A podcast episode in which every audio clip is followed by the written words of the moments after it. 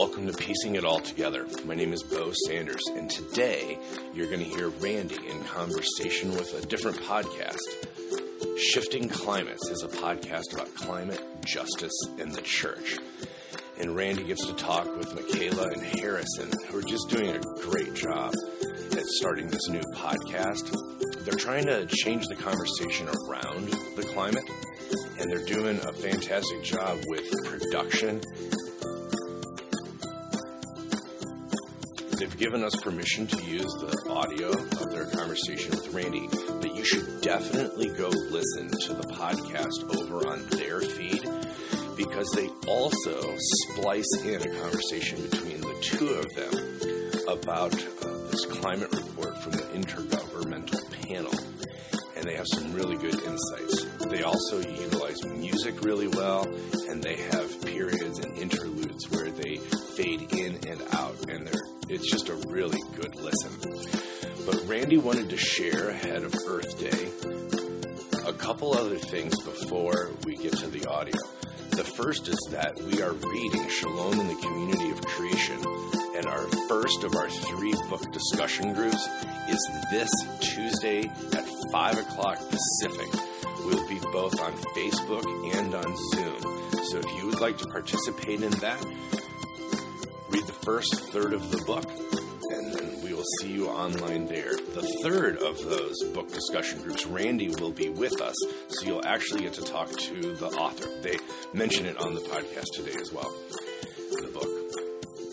The second thing is that Randy has the cover article for Sojourners this month. So make sure to go over there. I will link to it in the show notes and check that out. And then the last thing is I wanted to remind you that May 4th, Saturday morning at 9 o'clock in the morning, is our next live Zoom chat. So if you are a Patreon supporter, we want to say thank you and we would love to be in dialogue with you. Okay. Enjoy the Shifting Climates podcast. Make sure to check them out on their own feed and subscribe to them.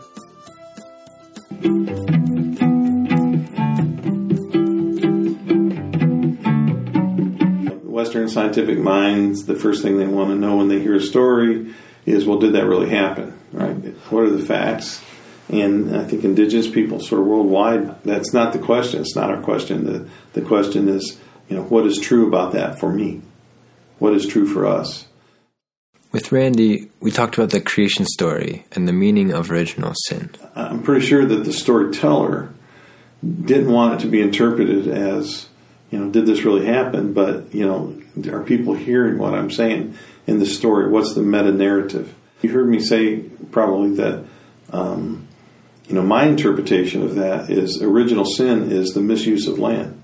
Mm-hmm. When land is misused, everything comes out of harmony, and that's where you get ecocide. So, so now it's like thistles and thorns, and it's going to be hard. And we have stories that sort of that, that parallel that as well. Uh, and so everything's going to be tough now, and it's a, it's a way of explaining like how the world is, right? It's always what we try and do. From Randy's perspective, the Genesis story is meant to be a parable, not a history lesson. And the moral is that if we mistreat the land, then everything falls out of harmony. The garden itself, a, lot of our native people will say, well, that happened to the white people over there, but we we're in our garden, right? America, we never left the Garden of Eden, so to speak. This is what talking to Randy is like. He's an engaging conversationalist, a natural comedian, but every now and then he'll slip in a casual reminder that the way we typically view Christianity is completely intertwined with a Western perspective. It can be a bit jarring if you're not prepared for it, and he's good about it, considering that his people have been systematically removed, brutalized, and killed for centuries by my people. I think people are mostly good, but misusing the land, I think Creator takes that seriously, so seriously that it is embedded in the earth that when you treat the earth badly, that the earth will strike back. And, and it also leads, you know, ecocide leads to ethnocide. Mm-hmm. We start blaming each other and everything, you know, and, and so we got to find people to on a hierarchical scale to blame, and and so um, yeah, it's all interrelated. Um, there's a lot of wisdom in the Genesis stories uh, if we would read them right.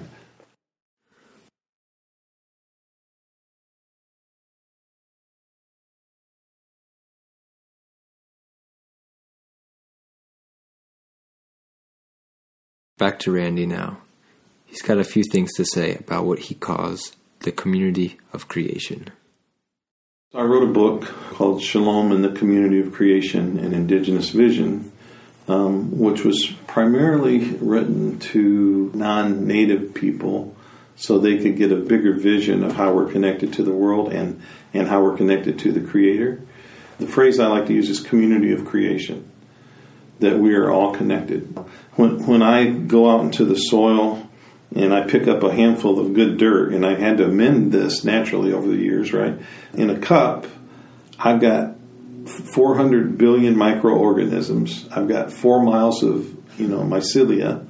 You know, I've got all these different things that are, it's alive.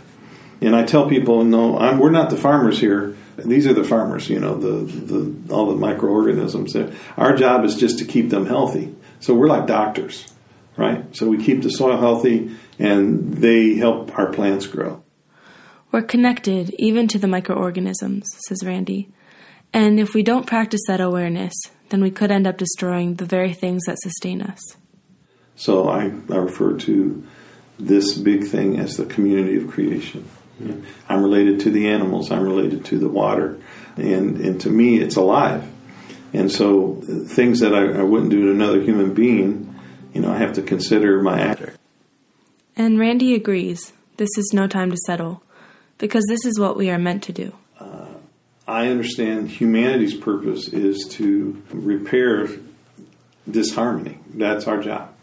Um, that's our sole purpose on earth. And, and for me, all the ceremonies were given, all the stories were given, all the spirituality, all the things of whatever it is, it's, it's about restoring harmony so that the earth will produce in abundance and people can live and generations will live. And not just generations of me, but generations of animals and plants and all the rest, right? So Everything is valued to its purpose, said Randy. And humanity's purpose is not only to be passive caretakers of creation, but active repairers of disharmony. That makes us distinct from our fellow creatures. The key then is to understand it maybe in a circular way that you know we all sort of have a role to play, if you will. There are, I guess, apex predators. So, for example, I lived in Kodiak, Alaska. You know, the Kodiak bear is the apex predator there. If you're out, even with a gun, you still don't stand a great chance, you know. So, but the great thing about human beings is we have this sort of opportunity to to not be the apex predator that other animals maybe don't have. Like I don't know many tigers that don't eat meat or, or wolves. Was use a North American example. They're made for that. They they've got the canines. They've got the, the hunting prowess. They've got they know how to run in packs and, and do this and and yeah they don't they don't get more than they need right. So there's some things that we can learn from watching them. There are teachers as well, but uh, I think that choice to not eat meat, that choice to not kill as much, is something that the animals don't have that we do have. And I, I struggled for a long time with becoming a vegetarian. And, and again, uh, since I said I'm a 90% vegetarian, I'm still struggling a little bit, you know. um, but I think for me and for for what I understand my life to be about, it gives me an opportunity to humble myself and to not kill.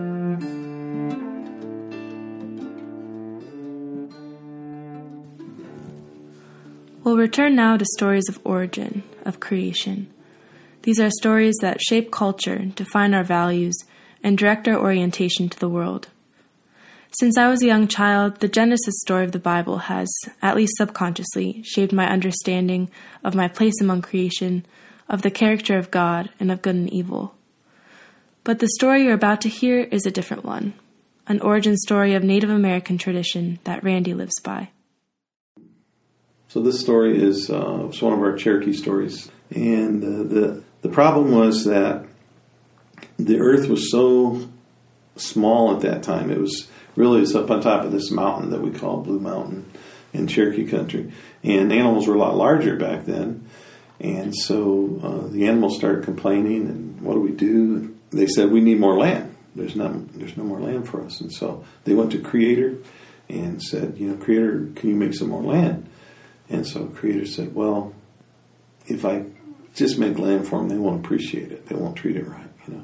So what Creator says was, if you dive to the bottom uh, off of the land, if you dive to the bottom of the ocean, and you get a ball of mud, and you bring it back to me, I'll spread it all out, right? So the animals go back and they're really excited, and and so they they they meet and they say, well, who's the best divers around us, you know? And so right away, uh, Duck pops up, and Duck says, you know, hey, you know, I'm a really, really, really good in the water. So, and grandmother turtle was in the back, and she said, you know, I can do that. I can go get the mud. And they were like, oh, grandmother turtle, no, no, you're too slow. And so, so, so Duck went out, and Duck dives down once, twice, three times. Each time she pops back up. Finally comes back, and she's a little embarrassed, and she says, you know, I'm a, a lot better at floating than I am at diving. So, um, so maybe somebody else ought to do this. And so, so they they talk among themselves again. And Grim Grandmother Turtle right away steps forward this time and says, "I'll go get the mud. I'm happy to do it." And so they all looked at each other. It's like they don't want to embarrass her, you know. But Grim Grandmother Turtle, you're just too slow. So let's find somebody else. And so they thought, well, who's the best diver out here? Well, it was Otter. And Otter's really good at diving. And so they said, Otter, would you go get the mud? And Otter said, oh, yeah, sure. So Otter takes off, and they wait one day, two days, three days. And finally, they look down the beach, and there's Otter laying there eating a fish, laying on his back.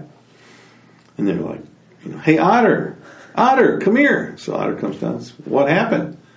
He looks at him and says, what do you mean? Well, we sent you to get mud. oh, yeah, that's right. Well, you know, I got chasing this fish and I forgot. And what were we talking about anyway?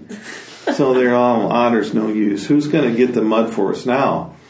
So Grandmother Turtle again stepped forward. She said, "I'll go get it. I'll get the mud."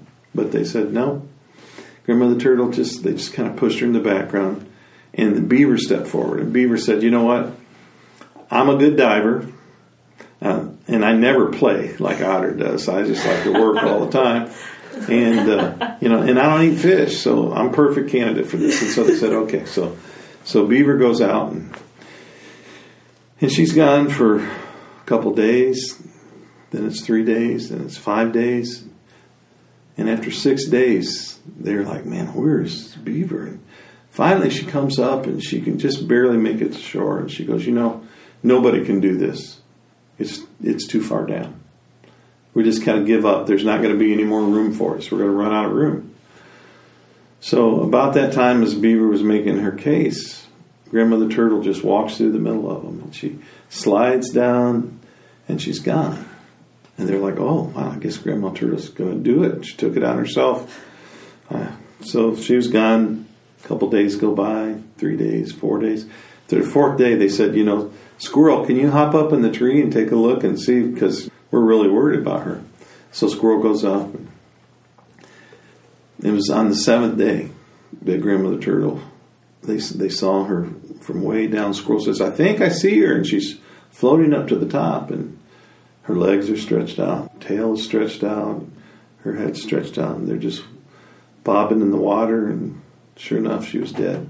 So the duck and the beaver and the otter, they go out and they bring her back. And, and all the animals are standing around and they're grieving Grandmother Turtle and uh, what she tried to do for everybody. And, and they're also grieving themselves because they're out of room and they can't go ask Creator to make more land. And so, so somebody looks down and says, "Wait a minute, hey, what's that in Grandma Grandma Turtle's hand?" So they look down and they peel her claws back, and sure enough, there was a ball of mud.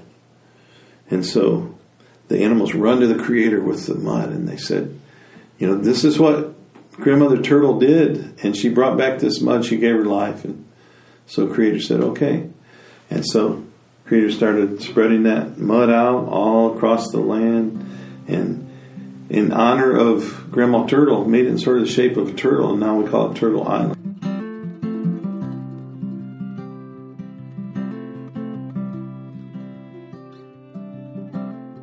Randy said that when he tells this story to Native American children and asks them what the lesson is, they always have the same answer listen to what the elders said. And for Randy, that has a double meaning, because in his perspective, the indigenous peoples of North America are the elders for us European settlers. They're the ones who've known this land for millennia. Some of my native friends will say, you know, oh, I wish the white man would never come here, uh, um, and then the, the, the opposite side of that is like European, you know, doctrine of discovery and manifest destiny and all the rest of it. So, well, God brought us here, you know. And I think there's there's sort of some truth in the God brought us here, but God brought the Europeans here, I think, because they had despoiled everything in their own countries and brought him brought them here to learn. It's been over 500 years, and European Americans haven't listened very well. But I'm hoping that we're entering into a time now where really the the job is to listen to the grandmother turtle, mm-hmm. to listen to the older brother or older sister, and to to say maybe they know some stuff about how to live in this land that we don't.